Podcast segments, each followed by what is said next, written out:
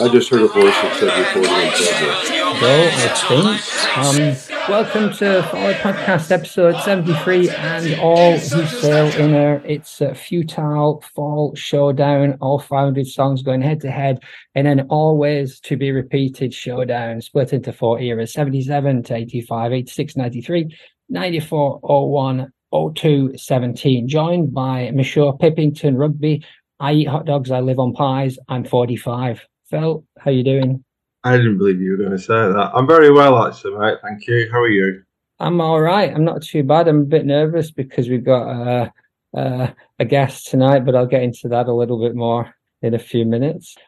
I'm Tree Three Beards. My hands are cupped, and uh, are, we joined by Tiny Tim Chua, Phil? He's tapped on the radiator from the other side, yes. Okay, and uh, Lord Sage Temple might turn up. Ubu Leroy is a home hobgoblin. He may uh, turn up at some point, but but we have a guest. Uh, Mayo Thompson of uh, rock and roll legendary status, uh, mostly the Red Krayola. Mayo, uh, thanks for joining us. Thanks for inviting me. It's a pleasure to be with you, I think. Well, only time will tell, won't it? So, um, what we're going to do is we're going to take, uh, we're going to do some of our regular head-to-head uh, bits where we we put some fall songs up against each other, but we're going to take, you know, we're going to indulge ourselves and take a, a, lot of red Krayola tangents uh, and try and see because there's so many ways that I think the way you approach music and, and language that it crosses over with the parts of the fall that we love. And obviously, there's a very specific connection that you recorded. You just so happen to record eight or nine of the best songs the fall ever did. I only worked on six tunes with them. go on then. Fiery Jack, Big City Hobgoblins, uh, How I Wrote Elastic Man, uh, uh, Putta Block, Totally Wired, and one other B-side. Wait a second. I'll find it in the course of time. Or, or just those ones there, Mayo. They were Jack was the first the thing that I recall working on. We worked on that in Wales, and my favorite line, of course, is "Eat this grenade." yes. I say, I think he meant it. He, I, th- I think maybe he did, but who was he directing it towards is always the question. Um, I wouldn't be, you know, I wouldn't have any insight into the psychology of the guy. I just, uh, you know, I took a look at the words, and uh, from my point of view, as far as you know, British punk was concerned, and the British, the you know, the literature of that um era, that time, apart from you know the ladies' bands, maybe Raincoats and some other couple of others, uh, they had the most ex- uh, exhilarating use of language. You know, on a par with the transformative formations, uh, you know, Dylan effect on what people dared to talk about and started talking about in the 60s. And uh, I think, you know, Mark, and I know he also had a literary background. He was really uh, steeped in the kinds of literature, like American, some American literature. I mean, like Lawrence of Felt loves uh, Jack Kerouac, right? And I can imagine that my, Mark had his favorites as well. Although we never just talked about writing, you know, I just read it. You know, he talked literary all the time. He, he was he was a literary trick. Yeah, he mentioned some specific points in the songs this evening, and, and, and maybe we can uh, and touch on that. And obviously, at that time, you were working with, and, and, and have continued to work with Art and Language, the arts active. So, um, if it's okay, could we, we start off with a, a little bit of a few tracks from that um, international artists era, from like maybe 67 to about 70? You, you lead the way. I'll play a, a little section of a few of those. So. I will not talk of dead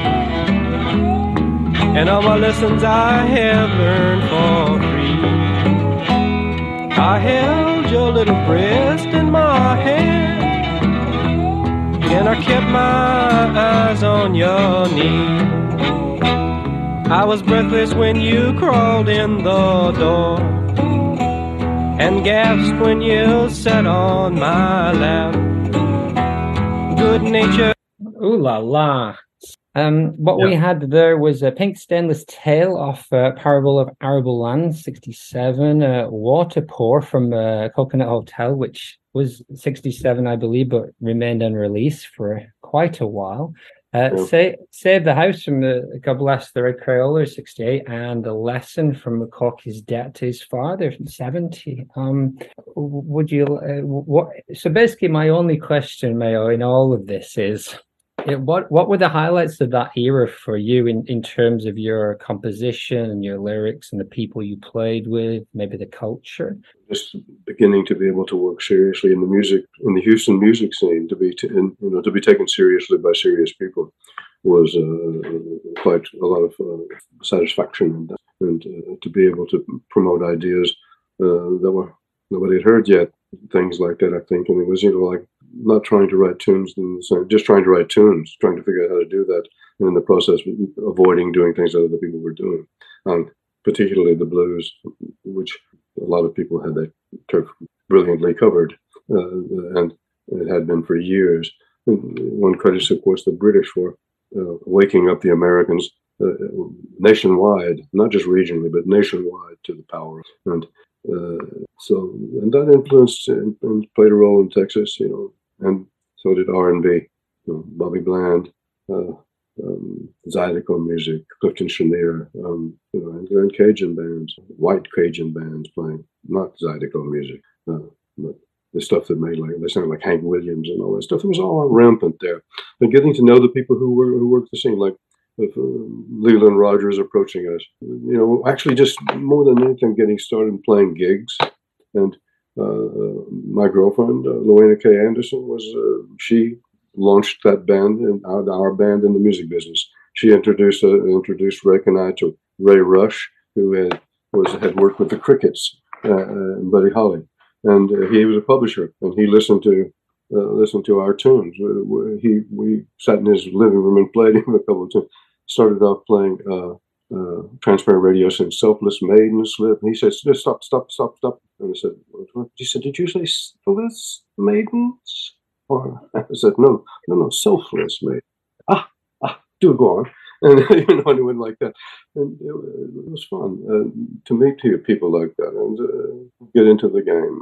And it really is a kind of a, the, the production distribution game for me. Always, I had the privilege of it being quite game-like and being able to, you know, to play some things and have some, uh, I don't know, nerve and walk in and do stuff. And then finally, we met playing in a club one night, uh, a gay club where they had after hours, and we could sit in with a band.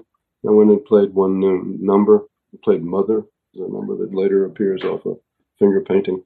And uh, Bob Stefik said he'd like to buy that tune from me. And I said, "No, that's my mother, dude." You know, uh, you know. And he had a he had a hit tune with called "My My Little Surf Woody," and he had a label. And we had a, when we got a band together, he invited us. I believe it was he who wanted that tune. Anyway, he invited us to make a recording. So we did Dairy Maid's Lament and a free piece because we didn't have any idea what to do on the B side. So we just like freaked out. The forerunner of the things that you hear on Coconut and on Live 67, uh, the Berkeley Folk Festival stuff, where we, uh, they say they killed a dog. Um, this, um, that was that. And then that led to being in the KNUZ radio, one of the two top 40 stations. they had a battle of the bands and we were invited to play because we had some sort of cachet being different from everybody else. And uh, and having played clubs and having gotten our names around and played for a bit here and there and everywhere, thanks to Miss Anderson, and in no small part. And, um, and at the Battle of the Bands, we played. Uh, we were, we made it to the finals. Uh, we didn't know that there were such things, right? And the finals, we performed in a tent in the parking lot of a shopping center where we had started, where we met Leland Rogers, Gulfgate Mall, and the opponent, our opponent at the other end of the tent was Johnny Winter Sextet. I mean, I, I knew I knew Johnny and Edgar a little bit. I would see them because I played some of the folk club. I played La Maison when it was still a folk club.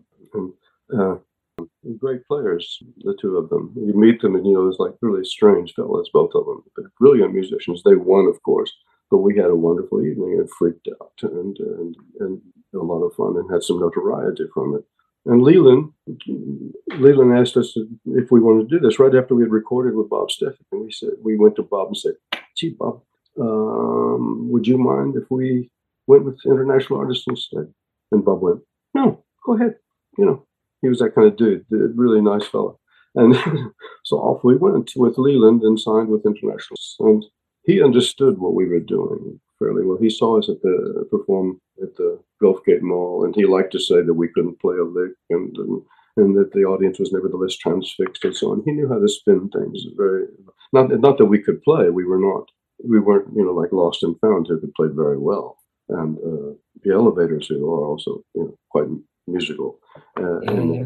in the traditional sense, and, and, you know, and we relished you know not fitting to some extent and enjoyed like being the fly in the ointment. Uh, uh, Well, I think that was my my question about the scene at that time in Houston. You know, we, we hear about the 13th floor elevators and yourself. Was it that distinct that there was two bands that were blazing the trail and everybody else was was uh, Johnny Winters and playing Mm. folk clubs and and there were lots of bands. Uh, raindrops keep falling on my head as a Houston guy. You know, I mean, Oh. there was, and there were some, there were several Neal Ford and the Fanatics, and uh, uh, uh, I can't recall these guys' names, but they were active. Mickey Gilley, the guys I played, I went to college with.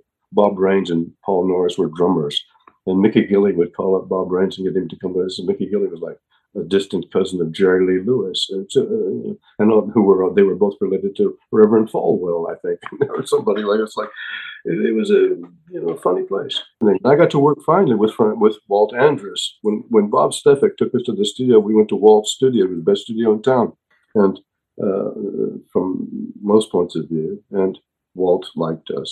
He he played us stuff like Euphoria, who were a trio avant la lettre and really good band, and uh, they had the bass player who played on Pipeline.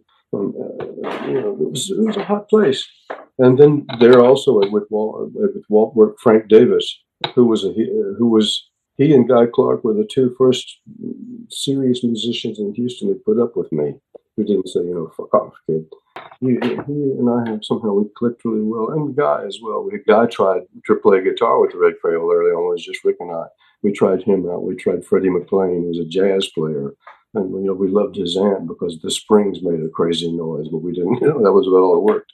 And uh, so eventually we got to the studio with with Leland, and Leland understood the thing. He said, "I think," and then he repeated exactly what we thought, which was that you know you have the freeform freak outs, freak you have the, the familiar ugly, and they make a din, and then the songs can be woven in and out of this din.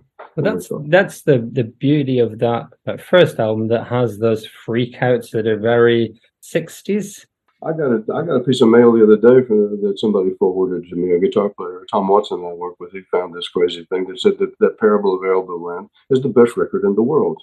I, I don't disagree. I think it's the, the of those four records we just played, those four are definitely up in the higher echelons. We felt we had, you know, I mean, in those days we we were uh, we were in quite an eliminative mood as well. We, you know, like we thought in terms of avant relations to some extent, you know, coming out of some relation to arts, to the fine arts. I studied art history in school. Barthelme was studied architecture and his, then he went to the painting school when they threw him out of the architecture. And his father was a very, very well known architect. His older brother, Donald, a very, very fine writer.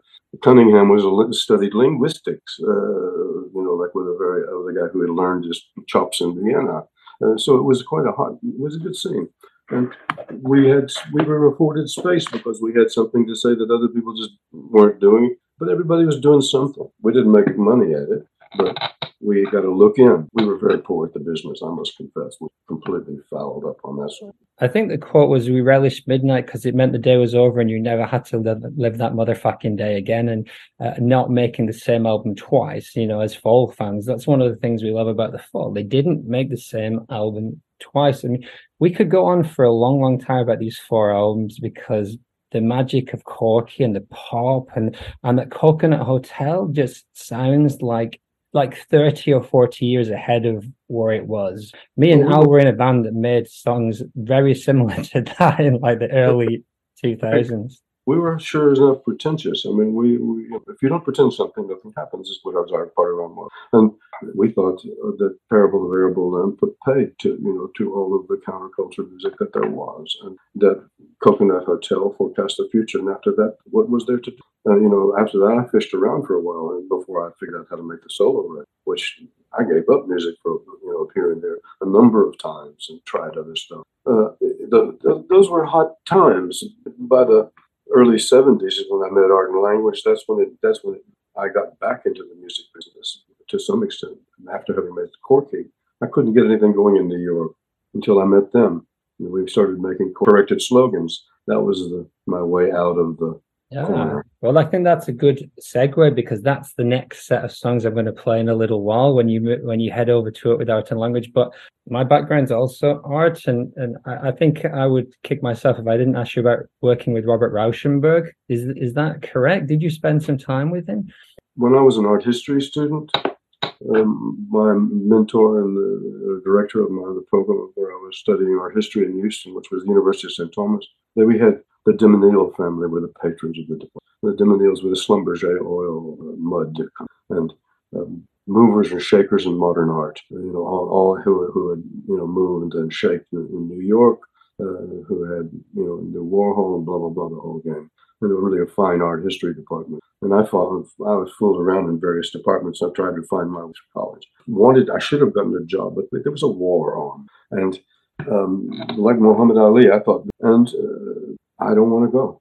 And on the other hand, the guy I started playing with, Mike Driscoll, he volunteered for the Marines. He went and they killed him.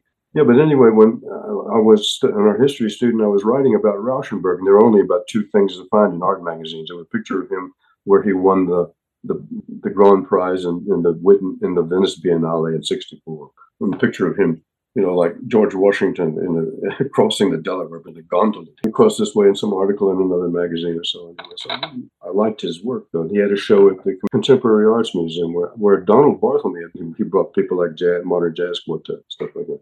So anyway, there was this Rauschenberg thing, and the first time I saw I saw Rauschenberg was the Combine show, show of Combine paintings, and the one that uh, captured my imagination most was a painting called Magician. I don't know if you're familiar with this one. There's a platform and a kind of a scaffold where you could walk out and jump to your death, or uh, if you're about that big. And then there's also a little bag hanging under it, which is of gauze, and the bag is got you. You look around for the guard. What's in this bag, right? And it's uh, the mad magician. It's bottle caps, um, but you can't quite make it out. But then you realize, oh yes, of course it's bottle caps. I could have seen that. I didn't. It's one of those irresistible things, and that's something about what Rauschenberg does. He provokes this tactile relationship to the things that you see, uh, and he's he's one of those kind of people. His hands just work magic stuff all the time. So. Um, I didn't meet him for a while. You know, I mean, to jump ahead to meeting him would be 1973, which by that time I had gone to New York after Corky had failed. Barthelme and I tried to, we put together a project called uh, Saddle Sore with Frank Davis. We did Old Tom Clark and Pig Ankle Strut as a single. Nothing happened. It sat on the Warner Brothers A&R desk. It was the story. And they sat there for two weeks and twiddled their thumbs and finally wouldn't do it. And Walt's, Walt's record company, they hated Corky. They just could not stand it. And we didn't do anything. So Barthelme and I, our last try was a band with Rock Romano and Art Kid and uh, the best saxophone player in Houston. I can't remember his name, but did it. And the best bass player. And Barthelme and I was called the Rocking Blue Diamonds. And we rocked and rocked and rocked and tried. And Walt tried, brought some people to the coast to listen to us, and I wasn't singing anymore. We came and we, you know, we thought we would compete with Chicago because these guys had played. Bobby Hinchin on piano, who was the guy who wound up playing with Buddy Rich, uh, and, and I mean, they're serious players. It's, we loved Weather Report and all that stuff. We listened to all that stuff. Herbie Hancock and uh, uh, Wayne Shorter, Miles, all that. We were all liked all kinds of music those days. Can I, can I ask you a couple of questions around that? Well, 'Cause well, one that one of the um, so when I when I first saw your name would have been on the back of Grotesque, the album probably, but the the first uh, the first sort of uh, bit of your music that I heard was God Bless the Red Krayola, which I think the Hmm. second track then or the last one was off off that album. Um, and I, I have to confess that my my band uh, did a cover of Sherlock Holmes, probably about four or five gigs that we did because I absolutely love that song. If you have a record, uh, uh, nothing at hand, but I'll I'll try and dig something out for you, which is uh, just just by way of apology, really. That's great. That's But I, I I wanted to ask what where that where that song came from because I've always been a big fan of Sherlock Holmes anyway, which is kind of why I jumped on that one. But I, I love that that tune. Yeah, Cunningham and I were both um, Sherlock Holmes fans. We read all of we read all of the stories. Uh, you know, I had a book this thick uh, that had with my mother's book. I lost it uh, and paid for it um, in various ways. The but we li- read all those stuff and we loved we loved Sherlock Holmes. And Cunningham is Cunningham was he was Steve the magician when he was a young fellow, but we just liked it, and we also we uh, we didn't work everything out. We had some ideas, and we would start playing. A lot of that record is, is was made up on the fly, and that particular tune is maybe the third take of our second or third try at something. Wow. Um, we also had the idea we that record we made. We didn't want to use reverb, so there's no reverb on the record until the end of Night Song. No reverb at all. What you hear is room sound and the sound of musical instruments in a, in a room. A nice recording room in a studio, good studio in Houston. And um, but we also instead of on the so you know when the guitar starts just to go down, down, down, starts fooling around, um, find trying to find its way through the thing in a way to get somewhere else and to come back to the beginning. And the bass is holding the, the fort and the drums are holding the rhythm and something like that. Instead of it being a solo, uh, we turn the guitar down. We turn uh, the whole thing down at that particular, and did stuff like that. Just broke. That With- counterintuitive sort of approach to your production, though, is the first thing that jumps out with, with the album, and it's I, I think it's what lends itself a lot to things like grotesque as well, which uh, which hopefully we'll have to dig into. You know, I know that those guys may have played the same song almost the same twice. You know, a couple of times. You you know you're the same. You know you heard. I heard that song a minute ago, right? Yeah, that's the same one. And they they had they were they had they were not afraid. Those guys. One of the things that also really impressed me. They were. It never crossed their mind to be afraid of it. Why? What's there to be afraid of? I- I think with with like the four of us and our, our music taste is a bit like a Venn diagram. There's there's loads of overlaps, but we all kind of have our own directions as well of, of stuff that we like. But I think the one thing that attracts us all about the fall is that sense of danger, that that sense that at any moment it could fall apart, but also the fact that they're willing to explore things as well. I mean, I've been a mess all along. When I was a kid, I, I'm a young guy starting out. I'd have dreams. I'd show up at a gig. I'd have a guitar and the strings were made out of rubber. Nothing would work like that. I still it wouldn't stop me from going on stage. Nice to meet you, Mr. Thompson. Yeah. Um, yeah, I would to hear a bit about your work with um, John Fahey. Like, how did that Ah. come to pass? And um, what happened? Did to the dog result? actually die? It's it's it's a short, sad story in, in a way. I mean, we were very particular about the music that we cared for and listened to, and back to the deeper we got into it, the more eliminative and picky we got. And when we got invited, we made we made Coconut Hotel. There was a guy named Kurt Von Meier who was an art historian for UCLA. He was in Houston writing something for the Dimensionals and wanted a, a catalog intro, and we got to meet people like that. So he heard, he said, "What are you all up to?" We said, "We played in Coconut Hotel." He said, "If I could, if, if I get you invited to the Berkeley Folk Festival, would you play that?" We said something like that. Um, so he got us invited to the Berkeley Folk Festival. When we came to California, we were, went to L.A. first, where he lived in Venice, and there we were sitting in the house with him and one of his mates was named Ed, Ed Denson, who was Ed was John Fahey's partner in Takoma Records, and we were asked, "Who would you like to meet while you're here? Would you like to meet Cap? Would you like to meet uh, Jerry Garcia?" We said, "Yeah, sure, we would." I, but to be frank with you, when we heard their first album, which we had been expecting a psychedelic record, and it did not have a psychedelic effect on uh, for us, we should say. Um, and so maybe we wouldn't have much to talk about. Who you know, like we who do you like? Well, we really like John Fahey. Well, Denson went, oh, really? Um, well, I happen to know blah blah blah blah blah. When we went to Berkeley, by the time we got to Berkeley, Ed put us and installed us in his house, which was in a very nice place. And John was notified. We did this. We played. I don't know if it was after the first night. Maybe it was the first night where we played. They said we killed a dog, and I don't believe that. I just the next day after that gig, we played. We, they had us because it's university, Berkeley. It should be called right. They they had us do a, a seminar know, about freakout music, and there were you know the three of us and maybe Kurt von Meier and he recorded it, I think, and I don't know whatever happened to that tape. It would be hilarious to hear it. But then nobody was there practically virtually, but in strolled John.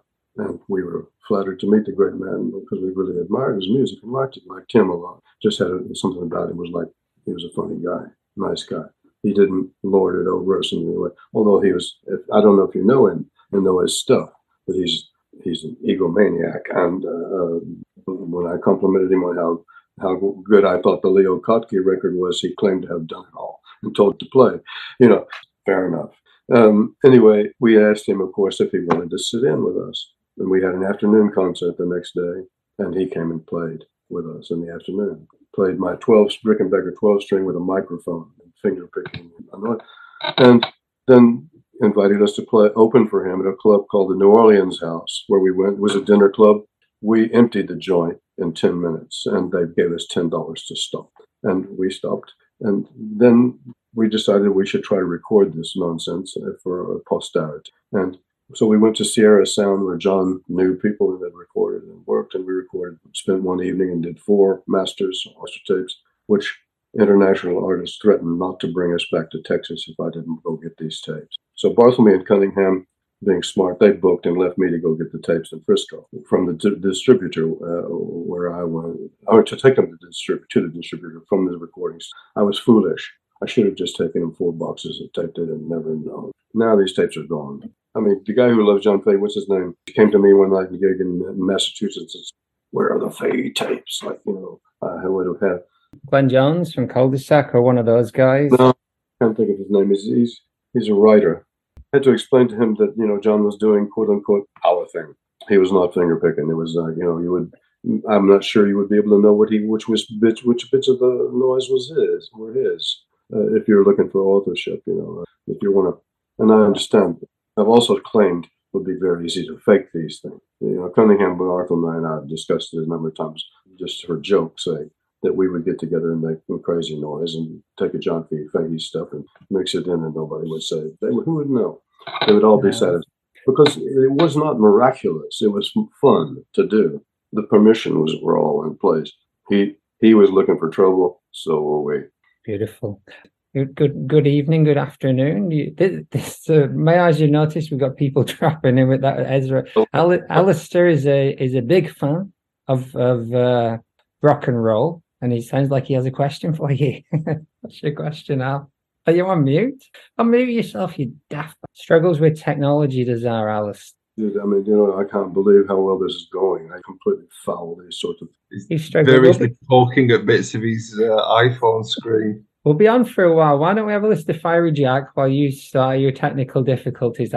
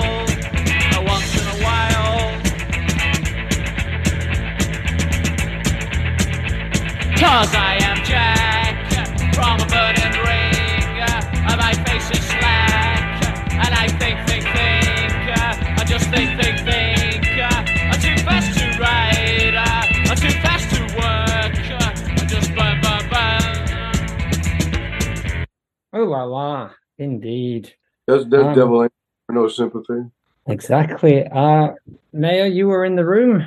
What's uh, what's your take on Fiery Jack? I'm delighted to revisit it, dude. It's exhilarating music. Uh, and I don't listen to music very often, and thank you for the occasion to hear something that I love. I really care for. Uh, no, uh, you know, Beavis and Butthead. I mean, the Butthead's always making fun of Beavis and saying, You were moved. You know, well, I was moved. Beautiful. So what's your take on Fiery Jack? Oh, it's been it's been so great to return to this track this week because I've just fallen in love with it all over again. It's this was this was one of the uh, one of the tracks on that original cassette recording that I got off a mutual friend, Christopher Jameson, and it's so deceptively simple. The record, the all, all the little elements of it from a from like a, a technical point of view, which is I, I was cooing about this earlier on, was on the WhatsApp group about like technically quite simple stuff to play, but all layered together so beautifully. Everything comes together. The the sort of um uh the uh the the, the gallop drums that that uh, that sort of just tap all the way through the scratchy rhythm guitar with like those ice cream van type riffs that sort of waft in and out. Uh, I, I really think this is just such a great example of delicate little touches all coming together and the sum being greater than the, the number of its parts. Really, I, I, genuinely love this. The things, one of the things that I notice is the sound, the drum sound, which anticipates techno, and, and and some you know like in terms of the frequencies and ranges and stuff that those guys were trading in, Yeah. but they were way on the high end on the hi hat stuff, and also the phrasing of the lyrics, the the gaps and intervals, the timing of them, how the dynamic of you know how when he comes and when he goes. This is all nobody thought like that. Uh, these people. The pop sensibility, and this going back to to your your stuff, particularly those, first two albums in Corky, but all the way through your your ear for a melody, and we often say Mark had a way to take really rudimentary stuff and add beautiful melodies into the dissonance and the noise. What's your kind of take on that? I mean, like when it's settled to some extent, you're working in- with a straight jacket. Guitars is kind of a straight jacket, and uh, musical conventions are you kinds of boxes and envelopes and idioms and uh, modalities and all of these kinds of things play uh, play a role in, in setting limits, and one is trying to find some way around them, through them, or in them, you know, like without deliberately trying to take to, you know to destroy them. No fluxus strategies are involved, for example. There's no sense in which we are providing something which is you know like there's no pathos in what we're doing. It's uh, if there's anything, it's bathos. I would say it's ridiculous and deliberate re- understanding of ridiculousness and nonsense, which is difficult to write. And Mark Mark makes a nonsense of the conventions that he that he skates over. He's aware of them. He uses them. He's like a cook. He throws in this, they throw in that. The guitar players come forward. There's always this thing that's always happening. There's never the dynamics of it are alive in ways that other tunes at the time just weren't. And I saw Fall a number of times. I mean, first time I ever saw them was in uh, some Shaftesbury had a place. Some, you know, they had a, lots of different bands. Buzzcocks played, da da da da played, da da da. Nothing. Buzzcocks fine band, by the way. But they threw something on Mark. He he persevered, and they were just that was pop, genuine pop. Good day. Bubblegum pop. Maybe. Bubblegum pop punk. Al- Alistair, now we've got you here. What what's your take on Fiery Jack, and what was your question from earlier? If it's still relevant. Oh right. Oh yeah, Mayo. You know, you've done loads of writing. Um, I, I was just wondering, like, um, whether or not you used a, a biro or a felt tip pen to, to write with. What colour? Or do you do you have like many different kind of colours that you like to write with? Question. I like I like to Pentel pen, felt tip, black, but I never carried a pen. One found them in recording studios, and you know they always turned up. And um, you know, one was borrow them. It was something like Columbo. You know, somebody got a pen. You know, they got a match. Uh, it's, I have a lot of pens now and lots of pencils. I'm a big fan of them. I do a lot of. I still do a lot of drawing. Music is sensory, and, and like part of the, yeah. Yeah, so it's like part of the, the, the sensory, the, the feeling of, of holding a pen, of writing something, of, of doing something or playing something and then feeling the, the, the, the vibration from it. Ah, I had never thought of the analogy. I will think it about it for a minute. one one thing I would say, Mario, uh, on that kind of thing is Smith was uh, well known for carrying a, a carrier bag of lyrics around with him and taking one out and, and always knowing which one would fit to the music. Uh, what is that an approach you've uh, when you're kind of uh, marrying words to music? always have you know lots of options and stuff like that. You know, sometimes a, sometimes a song will be whole born. Sometimes you get a bit of music and you find some lyrics eventually. Sometimes you have lyrics and you never find anything for them. And the writing is an important part of it. Come out against notebooks a million times because I've got a million of them, and they're full of crap uh, largely. And I think you know some archive revenge would be to type all of it. I don't know if you've if you if you're a fan of Baudelaire or not, uh, you know, like just structurally, he's an interesting dude, crazier than hell. I don't, I have no no wish to go in this direction. Thank you very. Uh, I still find him fascinating, and I'm reading. You know, you read "My Soul Laid Laid Bare" and "My Heart Laid Mise à Nu," and, and all this kind of stuff. I think that that kind of processing is going on in the back of the mind when dealing with, you know, like what you're prepared to say and stand behind, uh, and Mark, you know, everything I've ever read about Mark was he was a man who rose to the occasion, and he recognized an occasion when he saw one. He knew one when he saw it. He knew how to generate one when there wasn't one. Uh, he uh, he underst- he knew where he was and with you know with whom and for what for what he was playing and what was at stake all the time. I mean, you see that the top player in terms of popularity in, in Great Britain, John Peel, uh, loved him dearly, and you know, and Peel reciprocally hated Red Krayola of, of, of um, microchips and fish and said so on the radio.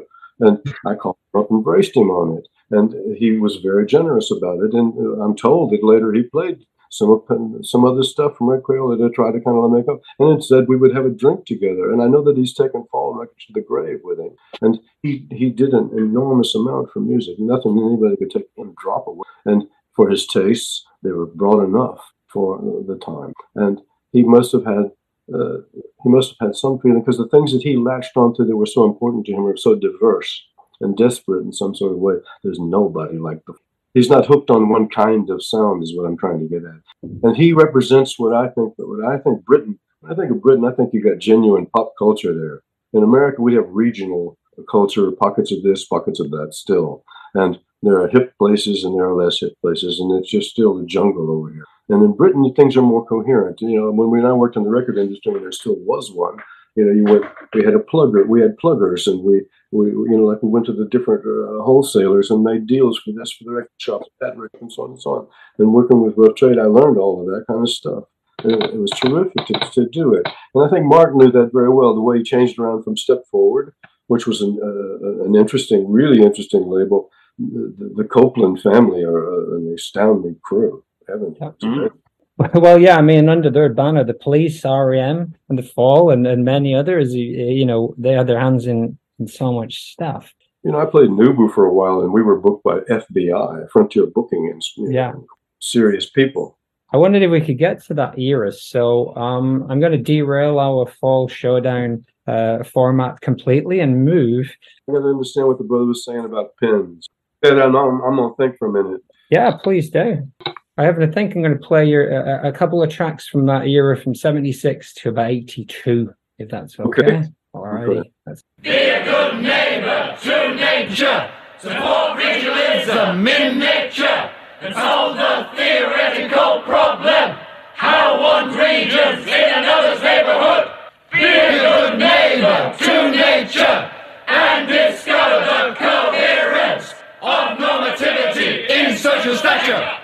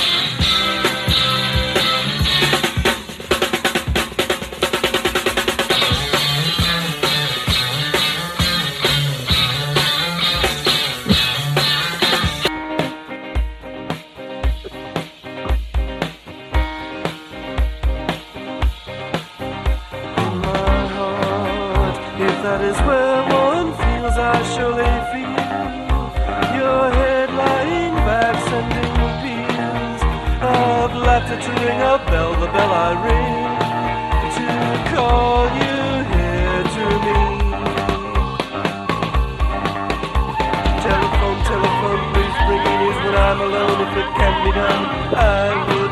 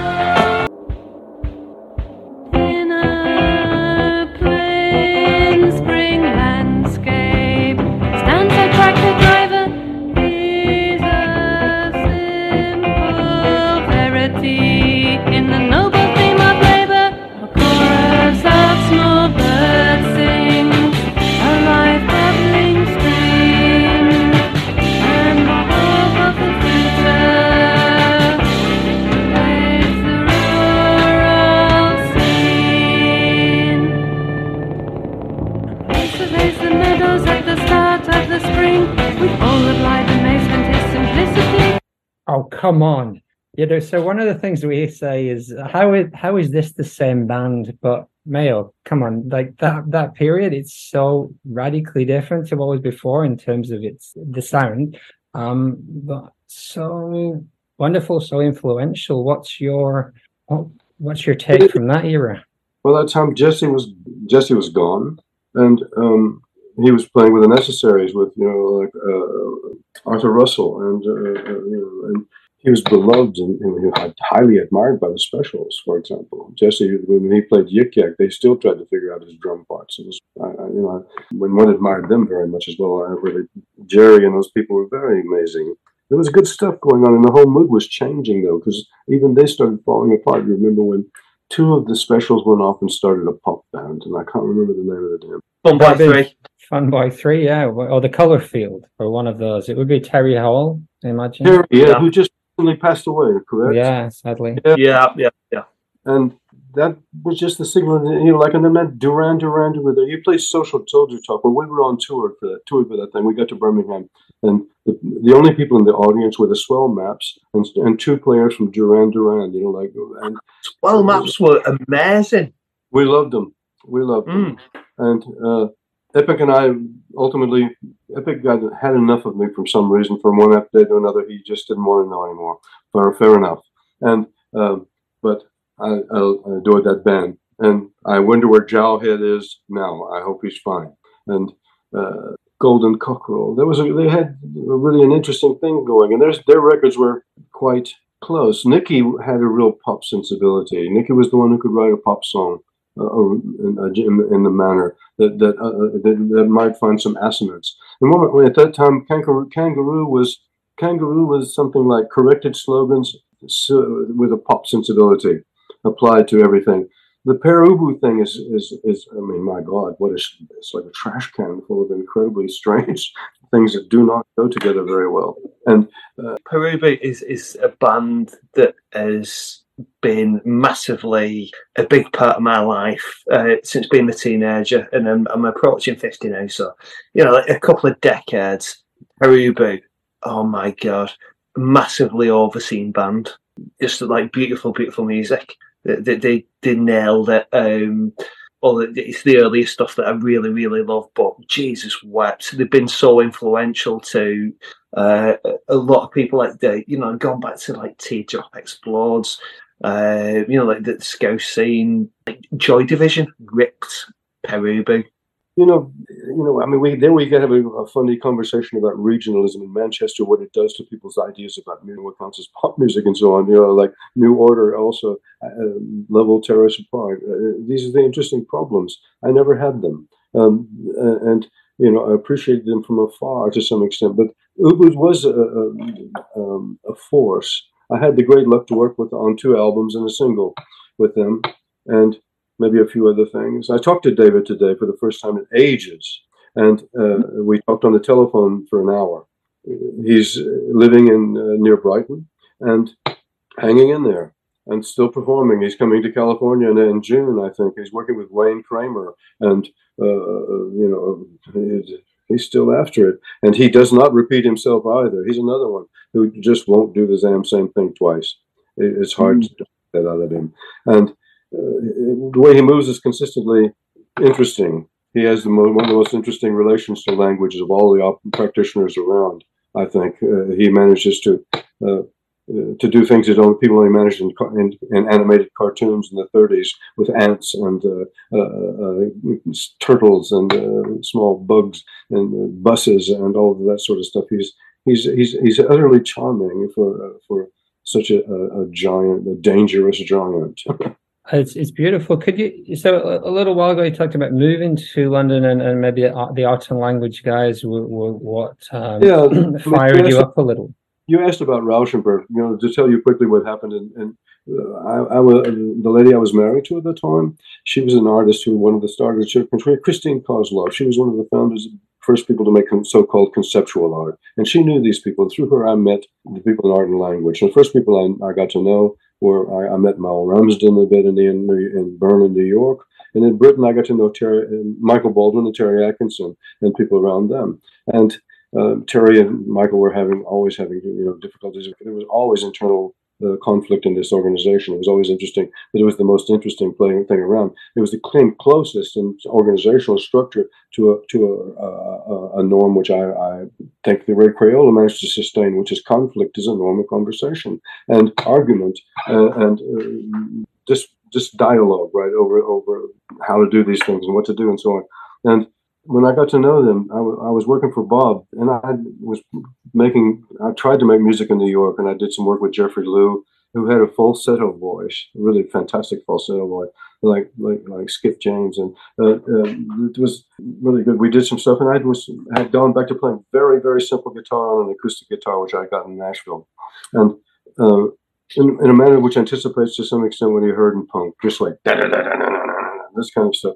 And he would sing and nothing was coming, nothing was happening, nothing was happening. Then I, I, I met Mel, and I was invited to a party, uh, and I had met Corky by this time. I was invited to a party, and I got to meet Michael and Philip Pilkington from from Coventry, brilliant dude, and uh, Mel got to know and talking to them, and they asked, "What do you do?" And I told them, and I said, "Send me some lyrics sometime." So uh, if you have a better idea for, if you have a good idea, send me some lyrics. And sure enough, Michael then when they went home and started thinking about it, and eventually, some months later, passed, and the beginning, I got a, I got three pieces of writing from them: Ergastulum, uh, and four pieces, you know, a song about Northern Ireland uh, called Two Small Countries, uh, which we never have successfully recorded, and I'd really love to do something with that.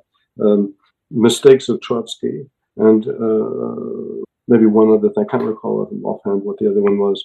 And so I, I suggested this one. Let's make a record. From there, we came corrected slogans, and that's how I got back into music. Because when I got to Britain, we fell out with everybody in New York. Uh, we made some stuff. We made Struggle in New York. We made Nine Ghosts Conspicuous Errors when I was with art, involved with art and language in New York, with Mel primarily and Ian Burn. And when we uh, finally, when Mel and we figured out how to get around Joseph Kosuth, who was the art and language New York guy, who was in, uh, there was this duel between art and language in New York and art and language UK and so on like that. And I was somehow the go-between in all of these arguments and so on. I showed up one night with a letter to Mel and Ian telling me to take over distribution of art language, the journal. They looked at it and went, they broke up laughing and died from then on we were friends. And started working together. Uh, uh, and from that came the end of new york art and language. Art and language new york was terminated because of that process that was started that night and um, mel was first booked to england back to england. And christine and i followed in 1977 but in that time between making starting with corrected slogans going to britain in 77 that's when she and i worked for rauschenberg from 73 through 76 77 something like that you know parts of that. And went as like a general assistant and a general dog's body and i mean like would walk the dog pick up the dry cleaning go do some shopping. Also she had was counted because she had an eye for art. He'd say what do you think of that? And she'd go oh it's cool listen to that and made a film about his work. It's in the rauschenberg foundation went with him to israel you know, did, saw a lot of really saw a lot of really interesting stuff and got to know him. He's really uh, a fine fellow. But we fell out with him because during that time also in New York is when I got high, heavily politicized by my association with the Congress of African Peoples, with Amiri Baraka, who had the former LeRoi Jones, and his lady wife, Mina, Mina Baraka. And the Congress of African People who were on their way to, who were studying, who had gone from being a black African nationalist group to being a Mao, Maoist Marxist Leninist group. And I was involved with those people for a while. And as a function of all of that stuff, fell out with practically everybody in New York. And so we booked to England. And when I got to England, I fell out with art and language. So I had to get back in the music business. And that's when Jesse came back into it, who had been working on corrected slogans. I said, Jesse, come, we'll start the Red Krayola over again. And I got to deal with radar, blah, blah, blah, blah, blah. That's how that whole business starts. And that's 70, that brings us to 78, 79, when we started band again. Ezra, if I'm correct, this kind of idea of Mayo's uh, politicization and the explicit kind of uh, uh, politics in, in the stuff from the mid to late 70s. Got a question on that? First of all, maybe a statement. I really enjoy the political content of all the Red Krayola stuff that I've heard. Um, I thought the gross and conspicuous errors video that Brendan shared was a marvelous hoot. I, I would never say I would never describe myself as a communist as such, but I'm certainly happy to say that my politics are extremely left of center. And yeah, I I was just I guess curious about the evolution of your um, political ideas. I mean, why they went away or changed or something like that. Did they go away? I'm not sure if they did or not.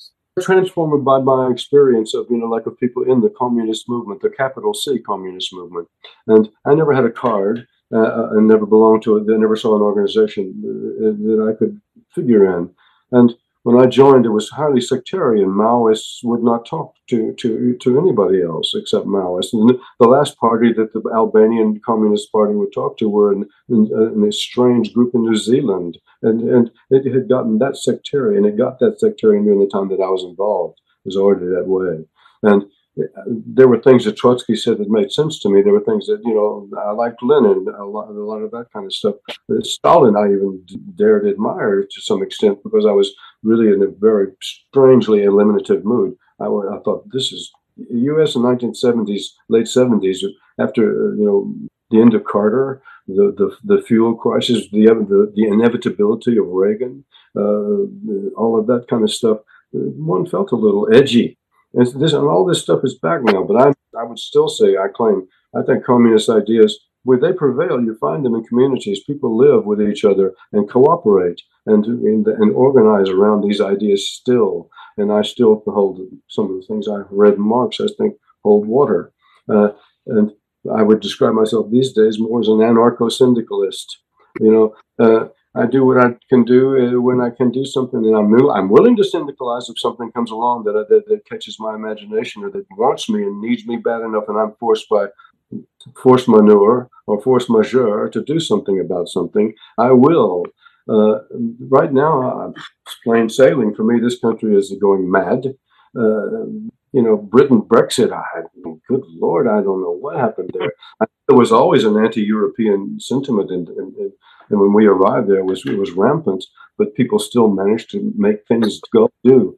Uh, I don't know. I watched a lot of that stuff fall apart. The the revolutionary movement, the things that happened to the to those people in the United States. I don't know what happened to Amiri Baraka. I mean, I know he wrote well, and I know that he continued to influence people. Harmony Holiday these days. I don't know if you know her writing.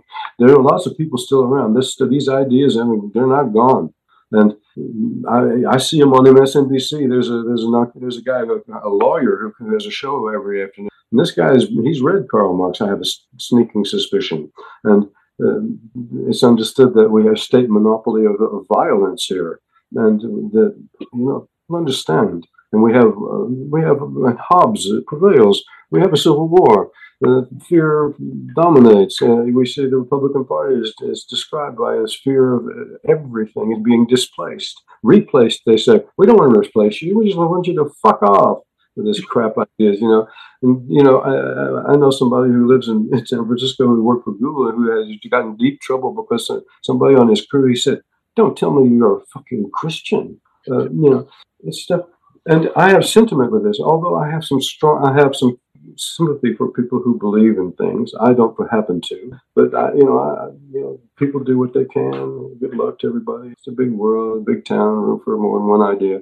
Uh, One thing that's um, bringing this back to the fall, one thing that's always been fascinating to me is Marky Smith's relationship to politics because, well, through his lyrics, you get a real strong sense of class consciousness oh yeah, solidarity. But then when he's interviewed, you know, he'll be slagging off like Gang of Four, he'll be bragging about voting conservative. And I've always thought that was a real interesting dichotomy, you know. the thing is, uh, he's their their Rimbaud comes. I mean, I mean, Baudelaire comes again to mind. You know, like a, a, a person who's not afraid of contradictions and understands that one operates with more than one system of beliefs in order to get through the course of a day. You know, uh, and and Mark uh, knows when, knew when, and also Britain is full of interesting conservatives, and uh, you know. I can't help it. I'm sorry, you know, I'm Eric Clapton notwithstanding. Uh, it's just that's the way it works. You know, sometimes you find something uh, that doesn't necessarily belong. It doesn't fit the you know like some holistic picture of the universe is painted by this or that set of interests, or that you know, uh, you know that lunatic who's able to lead.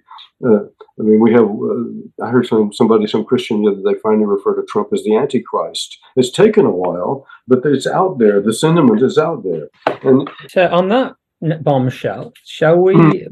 How about we play City Hobgoblins and have a little bit of a chat about that one? Are you okay for time, Mayo? You good? I'm fine. Listen, this is the most fun I've had all day, and that's not true. I mean, this, second, second most. I know. it's a lot of fun. It's going fine. As long as y'all. I'm eating muesli. I'm having a lot of fun. What is he eating? What, what is that? Is Bran flakes keep regular. I hope that Britain? he's in Wigan. He's in Wigan town. Mayo, have you ever heard of a town called Wigan? My God, Wigan Pier. Oh my God. Oh yeah, you go. Fucking Wigan muesli. So yeah, George Orwell. Don't read about it. That's where Phil and Nala are. They're in Wigan. Uh, they're they're the proletariat. I mean, I, I mean, uh, as we're over in. Uh,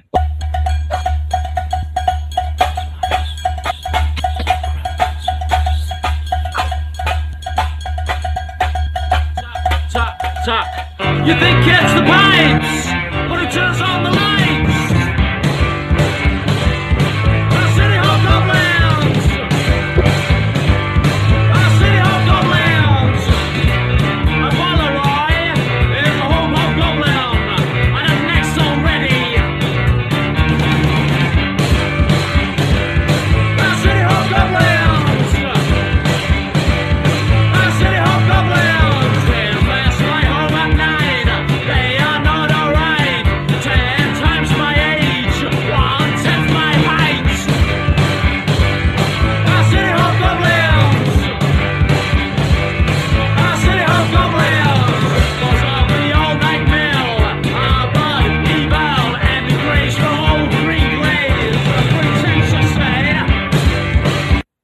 treat!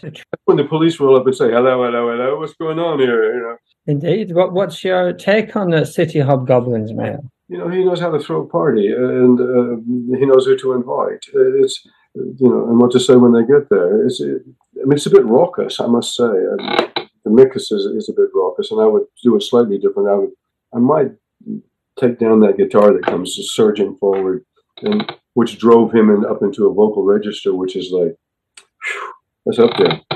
And uh, I might give him a more American mix, you know, like bring more Frankie Sinatra. I might bring him more forward this time, so that you can actually uh, make sense of what he's trying to tell you. That's the one thing I would say against that mix. Uh, but the energy is there. The energy is there, and perhaps if you have it on this, if you can fool around with the EQ, YouTube EQ is is variable. When I got with Drag City, they had this thing about lo lo-fi, right? That was one of our first discussions. What is lo-fi? Uh, and tell us uh, low fidelity. I says there is no such thing as fidelity. You know, there two, there are indefinitely many recording playback devices, and every one of them sounds different. You know, give it up and just having fun. They knew that. they're fun to work with. You ever talk to them? Catch them sometime. I, I'll recommend that they should get in touch with you. That would be delightful. Yeah, I mean, we're we're we're. They have an incredible catalog. Oh, I mean, we'll get to we'll get to Drag City because for someone to be uh, that influential in not one, not two, but three. Uh, so whether you call it the late '60s psychedelic scene, the post-punk of the late '70s, and then the the kind of post-rock uh, Drag City stuff of the mid '90s is like that's my life. Throw in a little bit of Happy Mondays, maybe, but Things in common. um, City Hobgoblins, Al. But at the moment, they're going to be relegated from the Football League. It's looking very, very, very bad for, for, for Rochdale FC. No, I, I, I, I, I liked it there, and I also liked one of the things that, the other thing that Mark and I had in common was we both like Man City as opposed to Man United, and um, uh, at least he professed to, and I, that may have been just to be obstinate, and, and I don't know if he thought that highly of Manchester, but I think that you know big city hobgoblins may be something. You know, uh, there are two ways of interpreting it. He's either you know conjures them uh, or sees them in the city, or he conjures them uh, in his own mind, and they haunt him because he has to always to go to the big city, and uh, big city hobgoblins are always after him to do this, that, and the other thing. Uh, maybe it's a tiny bit of a complaint. I don't know. I think I think the, the, the big city that he's referring to though is Manchester because he, he does refer to uh, Queen Victoria being a big black slug in uh, Lancashire, uh, and that's like uh, th- th- there's a, a, a statue of Queen Victoria in Piccadilly. Uh, which does look like a big black slug, and uh, it's, it's quite amusing. Uh, No, he. I mean, that's the other thing about him. This guy's widely read. I'm deeply superficial. Uh, he's he he's informed. You know, like I I I'm not so diligent about detail. When when we say that uh, you produce this, what what what does that look like? What does that? I know that's It a very vague question. What does that look like in the studio? Those days, recording studios, I could still sit down at a desk and do things. Although Corrected Slogans was recorded in, in a studio behind Blenheim Palace, where they had the four, which they were working on the machine that became the first computerized desk with a, a, a total recall. And uh, but I could still work a desk in those days because they were not that complicated. And which um, Jeff and I, that's what cemented the, the relation with Jeff and I on a production level. We got offered gigs. People would say, "Would you come and produce a gig?" We didn't know. We that meant, "Please come with us to the studio and make it happen." You know, okay, I know how to make things happen. Uh, having you know had a band and had it work in the street, or have it work in a club or something like that, you learn how to make things happen. And studios never intimidated me. I was like liked them as kind of places to work, and we did raincoats in, in, in Cambridge, did Stiff Little Fingers in Cambridge. Same studio the Mekons we recorded their first singles in, and, and sat at the desk and did the mixes ourselves, and did the same thing with the, with the fall. So we were not afraid of making mistakes, and we did make a number of them. And that the mix there is, a, is a, I apologize at some sort of level if it makes your ears hurt, and you have to listen very deeply to hear the words. Mayo, Um, when you when you were talking before about if you if you had a second bite of the cherry on the production, you talked about uh, an American style, like a Frank Sinatra and up uh, Mezzy's uh, presence in the in the vocal mix. Wha- Did he remind you of anybody, Is- uh, Marky Smith, when you when you worked with him? Did it did his sort of vocal style remind you of anyone, or his dynamics? Because we met we've mentioned some people like Serge Gainsbourg, you know, for his sort of cabaret on the edge kind of thing, or people like. James Brown for his like band leading kind of mentality. in, in a blues context, uh, what's his name from Chicago, the wild guitar player, who not afraid to bend the lyrics out of shape. No, I- I can't think of I can't think of anybody who comes that's in his neighborhood. He's, he's a unicum to me. I never heard anything like that. And, and uh, he- I hear you, for example, in the tune um, we were living with Fiery Jack. He's out of key. He's he sings flat, right? And nice. Do you still have such a thing? Yeah. Oh, Corky's is a mess. I'm out of tune a lot of the times. But Frank Davis said that I had a unique voice, that I sing chords, is what he said. And uh, my wife tells me, no, you're just out of tune, dude. And uh, but that's that's part of the charm, you know. So I'm not the person to ask about, you know, like refined musical. I respect Sinatra's uh, phrasing and timing and, and uh, his ability to actually make a song into a narrative uh, um, um, but that's the end of my respect there. And um, but Mark is, is you know Mark is a, is a, is a full full fledged being, shall we say? He's not just a disembodied voice. He when he when the music is there and he's in the pre- his presence enlivens the space that you're in in a way that nobody else's voice that I know of does that, and uh, without hectoring. And he doesn't hector. He just got an edge on him. Yeah. Uh, Ezra, if I bring you in now, what's your thoughts on the City Hobgoblins? Yeah, it's absolutely fantastic. Um, I got to say, I, I haven't had as much time to get into things as I would have liked because I have a very small baby in the next room that's just been delivered to my home. How old Uh, is your? He- He's about um, 10 days. Wow! Congratulations. Thank you very My- much. My, my daughter, uh, uh, a daughter herself, six months old now. I'm a grandfather. Congratulations, right back at you.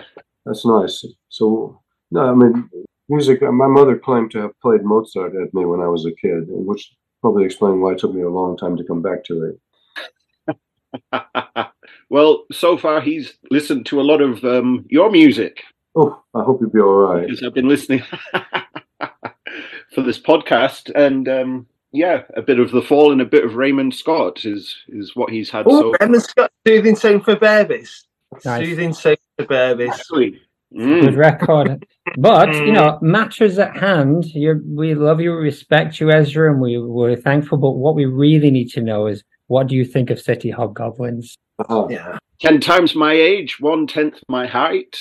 Ah. What what an amazing line! It's just perfect, and yeah, it, it does seem like there's some kind of football chicanery going on there. Some dark psychology. Indeed, dark, dark psychology. Yeah, it, it's it's a great example of their early stuff. It's a pulverizing punch to the kidneys, and I really like it. And that's all I think I can say. Beautiful. That is plenty. It, with your uh, with your permission, maybe I'd like to play a selection from uh, maybe night from from the eighties when you you seem to have a strong connection to Germany. Maybe we can get in into that. I did live there for a while. Okay. Well, let's have a listen, and then we'll see we'll see what transpires from To increase your income, nothing you've got to have privacy and more detached. Remake of uh, Gas. Want to be Ah, yeah, yeah, yeah. free like a banana tree.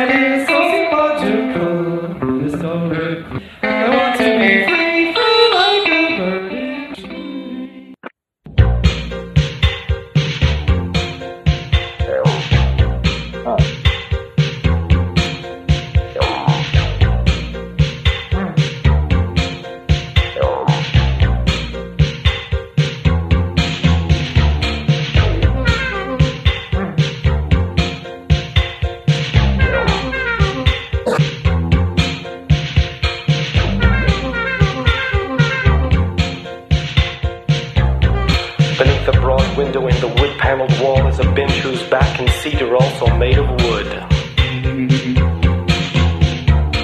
A white block of plastic serves as a table between the Turkish cushions. The roomy shelves to the left with books and a TV set are accessible from both sides. The gable side is made completely of glass and affords a full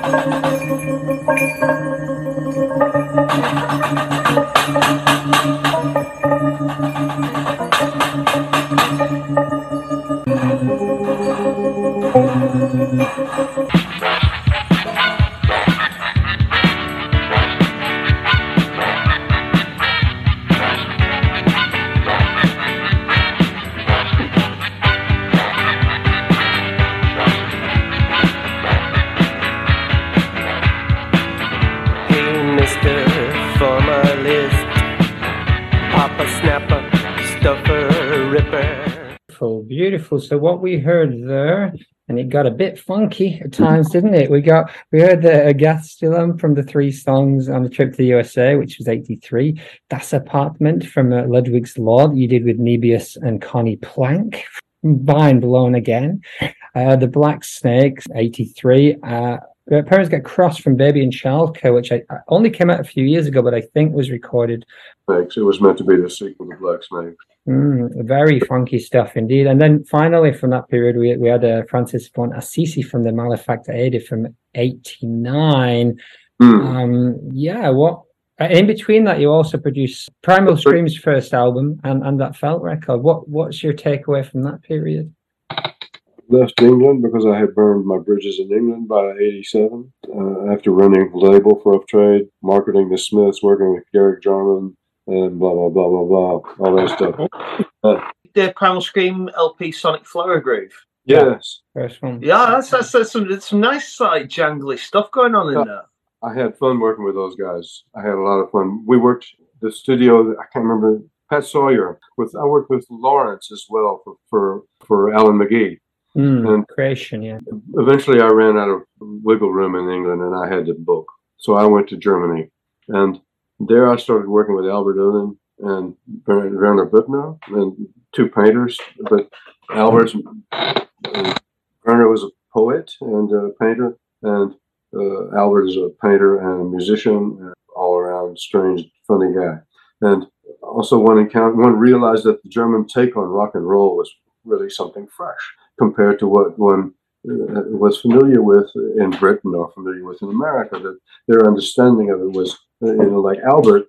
Albert had an immediate understanding of the nonsensical aspect of it, and that that there is that there's a, a push and a pull, and it pulls you in, and it's wonderful, you love it, and so on. Thing, but you know, it's also miserable. It's the abortion of every fucking thing on it. So you push it away at the same time, right?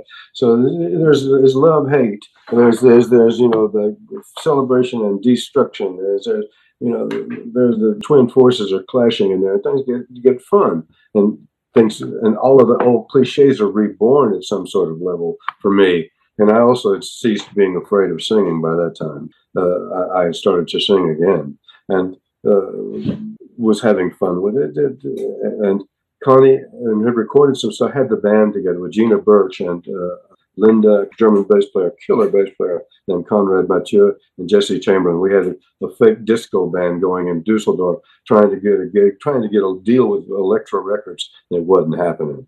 And uh, but while I was, we were doing this kind of stuff, I had a gig at, at uh, Kingston and Forest where Moebius ran a little festival on Pentecost. Right, some reason he liked me. We sat and smoked a pack of cigarettes together one day, and he then he and Conny would make a record every year for a label in Hamburg called Star Records. They'd won done ten of them in a row. They decided they wanted to do something with vocals for a change. They were all instrumental records. So they called me and asked me if I would do some vocals, if I if I would come write some lyrics and do some vocals. So I went to Conny's studio and uh, sat there with them and, and tried a few lyrics, and- but I I didn't want to sing against that music finally.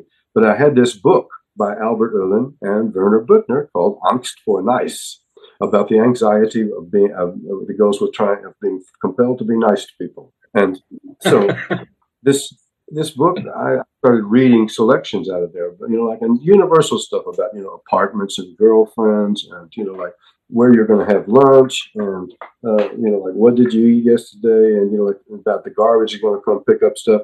And Conny and and Mubi and the three of us, you know, like we just sat there for days, and it was crazy. It was just we had a lot of fun doing it. And then sent the record to Star Records in Hamburg, and they refused to print it. They hated it. So they made an they made an instrumental version and took it to South America where Conny came down with lung cancer or first manifested itself there.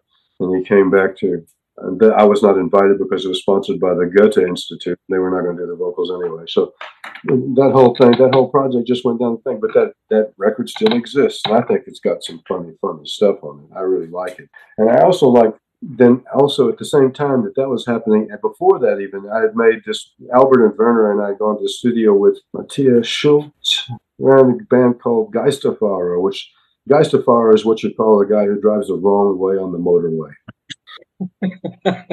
and this guy, this guy had a little recording studio, so we went in there and recorded a, a whole bunch of tunes. And, and then later, Albert and Werner, it didn't work out somehow. So Albert and I took the material and we started working with Andreas Dorau, who had a single called Fred from Jupiter, had a big success with this. And we we were making a record. He, he had a band, an Australian band that he liked. And we were making a record by listening on the headphones to what they were doing and playing along something else with it. And I played some drum tracks on on a couple of on one thing, and you know, some crazy shit was going on. Anyway, from that we got this music that we that Albert and I later incorporated, and that's where this Franz von Assisi comes from. And the joke is on Dylan, uh, you know, bless his heart. Um, your future looks so beautiful. Your future will look fine. Your future will become perfect. You look like mine. You know, and uh, com- you know, construct a better stupidity than this if you can.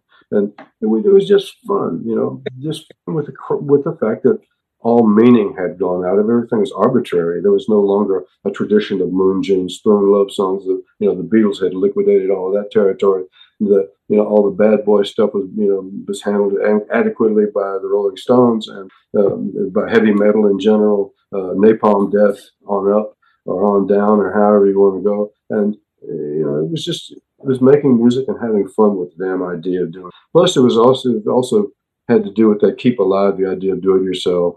And by that time, I was it was plain that we were not going to get a deal with Elektra. We introduced one of our friends to your stuff this week, uh, our friend Invisible Stu, and when he was first listening to your stuff, he, he wondered whether the uh, the Canterbury scene was something that might have uh, been an influence on Robert Wyatt et al. Uh, In Houston, uh, we had the music hall and bands came through. When Hendrix came, went, and the openers were Soft Machine, and um, the drums were set up in front of the curtain because everything for Jimi had a big stack and everything was behind him riding the whole deal. Anyway, out came Robert Wyatt in a pair of black skivvies, nothing else, and sat down at the drums and started playing. Did it again, did it again, no, no, no, did it again. And then Ayers came on with a guitar, ah, ah, ah, and then out of the orchestra pit came Mike Rutherford with a big cape on and a big black hat and playing on the keyboard that belonged to the to the music. And they had a really good light show. And so you know, and one just fell in love with Soft Machine. Was you know their that first album. I love it. I still think it's a great record. And uh, when I moved to England, I got to meet the guy because he knew. I mean, at Rough Trade, Jeff, Rough Trade was a real hub. I met you know Linton Kwesi Johnson in there. I met you know Johnny Rotten. I met a lot of people in that place. you were saying before about solidarity, though, isn't it? I know we we've all been involved in different music scenes ourselves, and it's Linton Kwesi Johnson, though, yeah. Because they ain't got nothing in them. The thing is, it was also African music was heavily played a role. I mean, it was the one time where the front line and the punk scene and the new wave scene, is even also that there was some sort of, you know, at least ostensible, ostensive, I should say, uh, uh, connection between all of these things is, is a kind of a spirit. They all helped each other. There was a sense of community amongst all of those people. Whether there was really anything to it or not, I don't know. I worked at Rough Trade, and when somebody would be sent from BBC or ITV to question Rough Trade, I would be dispatched to talk to them. They would say things like, "What are you going to do when Rough Trade gets to be a big record company?" And I would say, "We are a big record company. We just don't have a million pound, a million pound a month, you know, service debt like Virgin do. What are you talking about?" That's so Rough Trade was a business, a serious business, and a lot of money made there. When the, uh, and the cartel, it was all extremely flimsy, as we see. It was a paper thing. As soon as one one brick went, the whole thing collapsed. With Cartel being the distribution company. Yeah, cartel was you know was was four AD. It was a big independent sort of like scene where like bunch of indies like clubbed together, and that's how you got the indie charts at the time. Sometimes you know, but there were but there were so many things going on. You know, like Jeff had Rough Trade. Jeff also Hmm. had Blanco Negro through Warner Brothers. He had you know like Blue Guitar through uh, Chrysalis. The the distribution there were at least two or three levels of independent music, uh, and the distribution. If you sold a thousand records, you were really doing something in, in those days. And other people like the Smiths were, were selling lots of records, and they were being licensed by Sire and The, the licensing thing was a big thing where it was like you could go like, "Yeah, I'm on an indie uh, in this country, but in America, you're not. You, you, you're on a uh, basically you're being distributed by a major. You're talking about sellouts now, aren't you, Al? Sellouts! you know, you know, I mean, when I signed to Radar Records, Radar Records was a Warner Brothers put, you know, it floated three million quid at Elvis Costello and Jake Riviera, and said started a record label. Andrew Lauder and Martin Davis, who had been running UA and with uh, with Stranglers and uh, Buzzcocks, they came over and ran Radar, and then Radar had an ambitious re-release program. So you're getting into sort of like Charlie Chaplin, like people that, that like United uh, artists. Chaplin, when he says, "When I want to know what to do in Hollywood, I bend over." I mean, a socialist from Britain, and he comes to America and they treat him like that. Give me a break. If it's okay, I'm going to put the last of the three fall songs we'll talk about tonight, which is going to be uh, how I wrote Elastic Man. So if we have a little bit of a listen, is that okay? we still good? This is absolutely love this.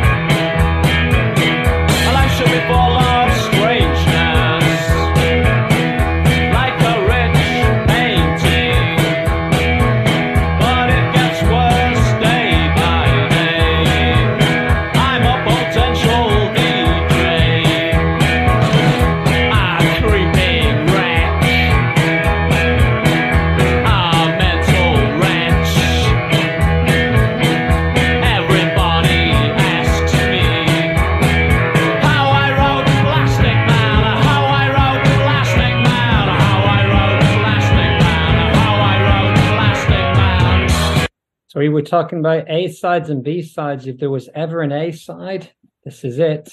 Uh, This is now, it. what what do you what do you make of how I wrote Elastic Man? I mean, I mean, there you hear how how musically adept and how musically interesting and innovative he is, and the band is. They have what you would call a, a traditional sort of classic rockabilly basic, but the way the vocal comes in and the and the tempo that he sings it as, and the cadence that he's singing it is na na na na as it goes against it, and it just it's a two beat, but it's turned into transformed by the vocal, and then the chorus is, I guess it's it's some kind of payoff. But for me, the real payoff is when he starts singing. Is is the verses. That's that's the the, the hook is in the, the content, not the the, the sentiment uh, encapsulated. He his his understanding of repetition is also unique. He's he's he's the one person that I've ever worked with who's made me think about repetition. And my, I know that one of the weaknesses of my music is that I can, I don't repeat very long. I'm really good at writing a minute, one minute tunes, two minute tunes, you know, four minutes I'm in, I'm getting on shaky ground, so like that. You know? And it's, it's not until like 2000 on Blues Hollers and Hellos I finally break the spell with this one tune that's 13 minutes long. He is the man who challenged me about repetition and made me actually, you know, go so far as to theorize, to try not theorize, but to explain what what repetition in music could consist in. And the most simple example would be to pick some minimalist piece of stuff or some techno piece of music, and you know, and to describe how often you get to hear something in the time interval and when your ability to check and say yes it's the same as this and you got to hear you got to hear at least three before you know that you're you know you really got to repetition you hear two you think ah, is it the same one? You hear three oh maybe they all are the same and you will there be another one? Ah yes there's another one. Are they all the same and then was the distance between them exactly the same? Was it all the and he's the man who provokes this kind of thinking. He he's a he's he's an in-depth provocateur for me he revised the way I thought about lyrics as well. You know, this talking thing, which I, I use in the Conny Plank record, right? And also the other source for that though is John Cale, uh, The Gift, yep. The Velvets. Yeah.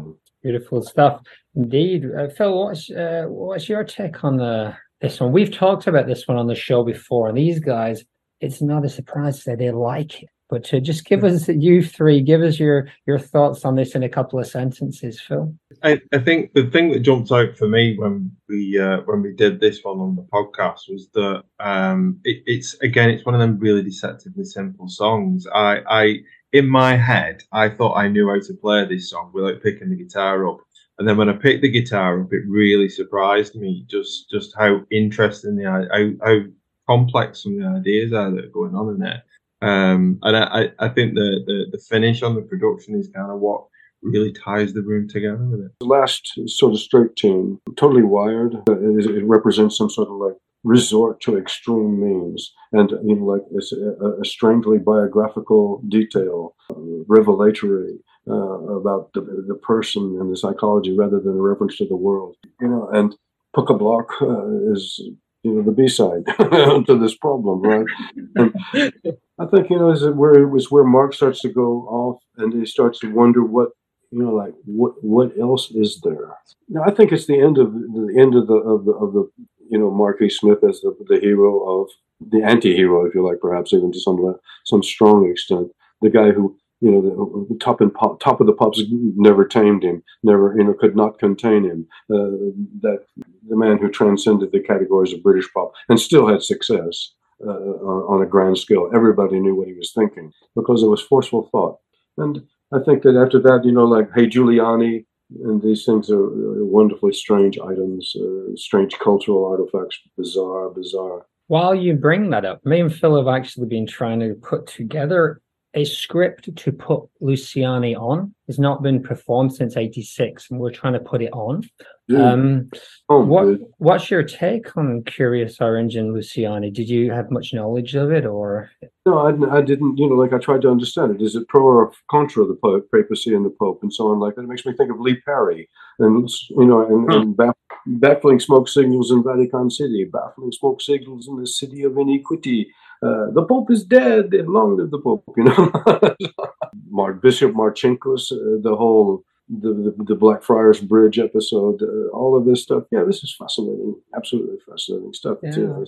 Uh, and and that Mark chooses to, to you know to involve himself as a kind of a social commentator at that level in, an official sort of sort of way, talking about something that good Christians know about and all sorts of people know about, and you know like not just the people who like pop music and weird music or whatever else like that. And I just think, and then not so long, not long later, I think comes as he gets married to Brix, and the band goes pop. And he's it's like Beefheart a little tiny bit as well. It's similar sort of uh, arc, if you like, where the early band is mad and uh, and, and Beefheart tames them and makes them do something that they didn't even know they didn't know what they were doing, but they did it anyway, and something like that. And then he makes Lick My Decals and Spotlight Kid, uh, you know, pure pop records. And I think that you know Mark understood also that he wanted to experiment in pop and not have that sound. Also, I think he wanted to change his sound. I think so. Um I don't know. We'll we'll see where it goes. We'll let you know if we put on a performance. you know, if you do get it together and you want to make a film of it, let me know. I mean, I really think that would be. Beautiful. Look, Alistair's excited already. Alistair, what did you think of uh, how I wrote Elastic? Uh, well, yeah, it's dead seedy, isn't it? It's like the keyboard. It really reminds me of stuff like Rolling Machine. Better than um, Totally Wired. but it's, I think it's it's more musical. Like Totally Wired's a bit kind of like kind of loose, but it's bloody brilliant. I love it. I quite agree across the board, and I think that perhaps the, the beauty of, of Totally Wired is that it is it is a kind of you know like crazy, uh, and it's suicidal in some sort of level. Uh, the suicide for the band, you know, the band is over. Long live the band. Ezra, Ezra, you got you got some uh, words of wisdom on the Elastic Man? Yeah, well, you know, I mean, the the the opening guitar sound is just so uniquely piercing and serrating and unpleasant yet marvelous at the same time. I mean, I do wonder if it was the fall that kind of pioneered that kind of uniquely irritating guitar sound. Um, and yeah, you know, I completely uh, get what was being said about the the repetition uh, aspect of it. For me, like uh, you know, I I understood I loved repetition in music when I came across the first Neu! album um, when I was in my um, teenage years, and at the time that was just the greatest thing I'd ever heard, and it still is one of the greatest things I've ever heard. Um, and you know what I think is marvelous about the fall at this stage, and they kind of you know they kind of kept with it for sure. But for me, yeah, the the music is repetitious, but as as Mayo was saying, like Smith just completely inhabits that space, and, and you know the phrasing and the the like the way he comes in and comes out. It just it's what always kind of really makes the track for me. And so, yeah, you know, I th- and this one I think is a marvelous example of that. Yeah.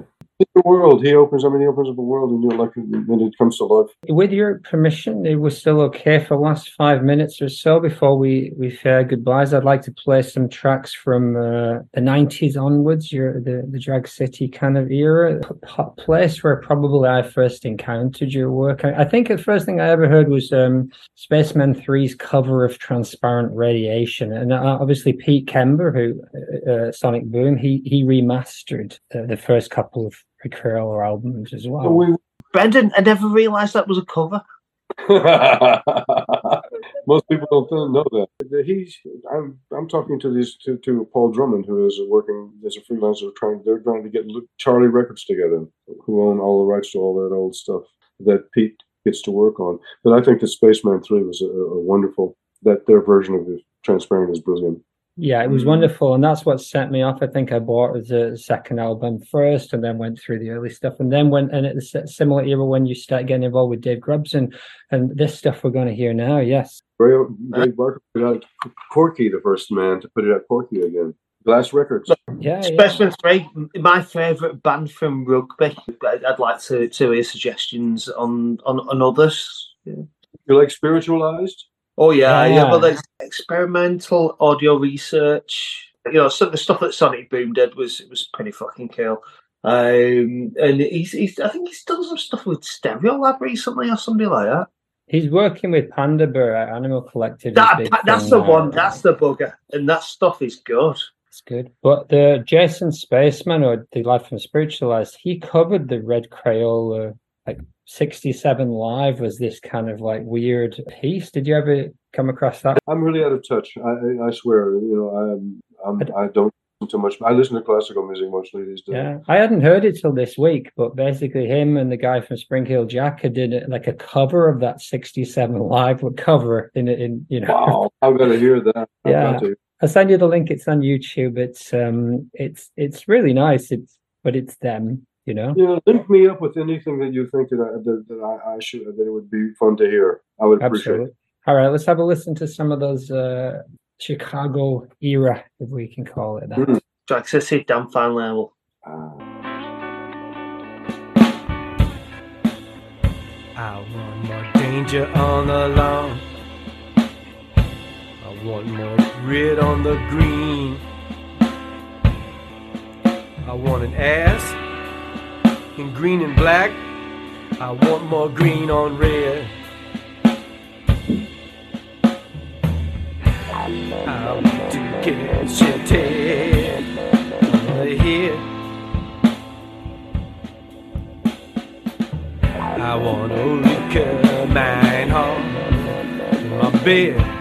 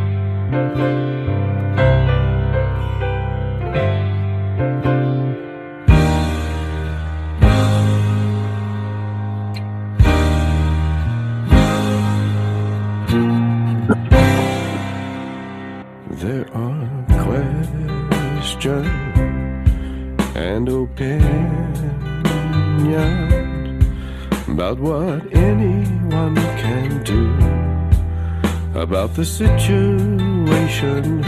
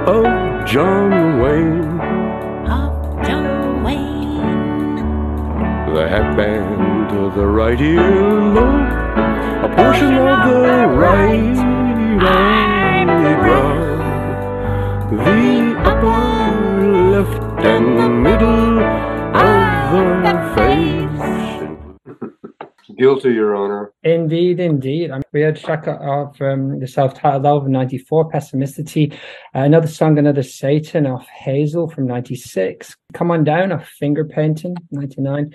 Uh, Note to Self, Introduction 2006. Laughing at the Foot of the Cross off Sighs Trapped by Liars. And uh, finally, Portrait of John Wayne from um, 2010, Five American Portraits. Uh, it's beautiful, beautiful stuff. Mayo, what, what was going on here and what, what did you take from this era? Uh, I was out of music, uh, sitting in Germany, hanging out in the art world and writing. Uh, David Grubbs got in touch with me and asked me what I was doing, and I told him. And uh, he asked me if I had any music, and at one point, I did have some stuff. We did a few, played a couple of times, a few gigs, small gig things in Germany. And then I took he took this demo that I had of I had some tunes and he took it back to Drag City he said I have some friends in Chicago who play it instead of you going to Warner Brothers or wherever and doing the usual game of getting a, an advance and they make a record that nobody and then say uh, you know like blah blah blah. This is a real label so I got to talking to this to this guy to Dan Koretsky. I went to Texas to visit my mother over Christmas and then Koretsky and I talked on the phone for two days and he convinced me that he could run that he was running a, a, an independent label, but it was a serious business, and that they that he and, he, and he, his seriousness convinced me that I you know like I wouldn't be wasting his time or mine. So I got to work with all those Chicago musicians. Here I come again. That's David Grubb singing. He wrote Yeah, that. Yeah, and uh, it, the lyric comes from lyrics that I did with Albert Werner and Werner on, in a book that I did with them, and it just the band just opened up, and the drummer's John McEntire. So I have you know like two of the hottest parts of Gastro del Sol and, Yeah, uh, yeah, yeah. to play uh, to work with, and then and worked in Al- and that album was mi- it was recorded in Albini's studio and mixed in his studio, the the Red Crayon, the eponymous album, and um, it was just a fr- it was fresh, and one was able to revisit very basic things again, quite in the manner of when when punk got rolling and things basic something you would dare to call basic riffs, basic cliches, basic ideas, and that is that persists into in one measure or another where. Sighs Trap by Liars, Liars has got a certain bossa nova aspect, bossa aspect to it, and, uh, and Five American Portraits is is a rehash of American cliches from Dixie to you know ha, uh, you know Eyes of Texas are upon you, and uh, you know and also Mozart. The one the t- on that tune, one thing's really cool. The Ad Reinhardt tune. That's Mozart's piano concerto. Uh, Can I can I ask you about the Portraits album? Because I, I got a real vibe of Charles Ives about it, and I I, I wondered whether um, you were because you mentioned about listening to more sort of concert music nowadays. I mean, the- guys, those fellows in art and language, Mel and Michael wrote those lyrics, and they're they're descriptions of paintings that they were making, which is you know like rather than the you know he's a this kind of that kind of guy. I talked about where the hair went, and they even wrote me one for Trump, which I didn't want. I will not publicize that for. Uh, um, but it had a beautiful first line, you know, like a, a shock of piss colored. The pl- the piano player in there, I got in. It was a studio in London. The Russians had just invaded the Crimea, and we were trying to record a studio. And I went in there. I said, "Do you know anybody who can play Mozart?" And I had this Mozart book, and they said, "Oh yeah." And they got me one of the piano players, Tom Rogerson, out of Three Trapped Tigers, and who and he's a, he plays like crazy. So I, you know, I had I have had the luck always to be able to work with good music. I'm not a very good musician in the, in the technical sense myself. I know a German free jazz player named Rüdiger Carl who one time said to me in German, it was charming. Mayo deine, deine Ungenauigkeit finde ich interessant. And that means, Mayo, your, sloppiness, I find it interesting. And so, I was I was thinking it's more important to enjoy yourself anyway. You... no, I mean, I, get- they even pay me for this stuff sometimes. It's quite okay. And the thing, uh, the the the finger painting record, for example, is a remake of Parable of Arable Land, time wise, exactly. It starts with a free form freak out. It goes to a song, and instead of the songs that got onto the first album, like Parable of onto Parable, like Hurricane and whatever, it's all the songs that didn't make it onto, like Mother and uh, Vile Vile Grass and My Baby's Roof, and uh, so on. And but the structure is exactly the same. So the idea was finally, and gave it to O'Rourke, and O'Rourke gave me a mix of it that I just didn't like. I couldn't hear it. I didn't know what to do with it. And it finally sat. So we brought it out with the original mix, and then later O'Rourke went and I hear I heard O'Rourke's music and I realized how great it was. So now I've got three records which you can play all together, one over the other. I can play Parable of Arable Land. I can overdub and play at the same time finger painting and finger pointing. The three records because they are they're in sync. So I just um, now I'm just get to have fun in Chicago. They put up with it. They encourage me.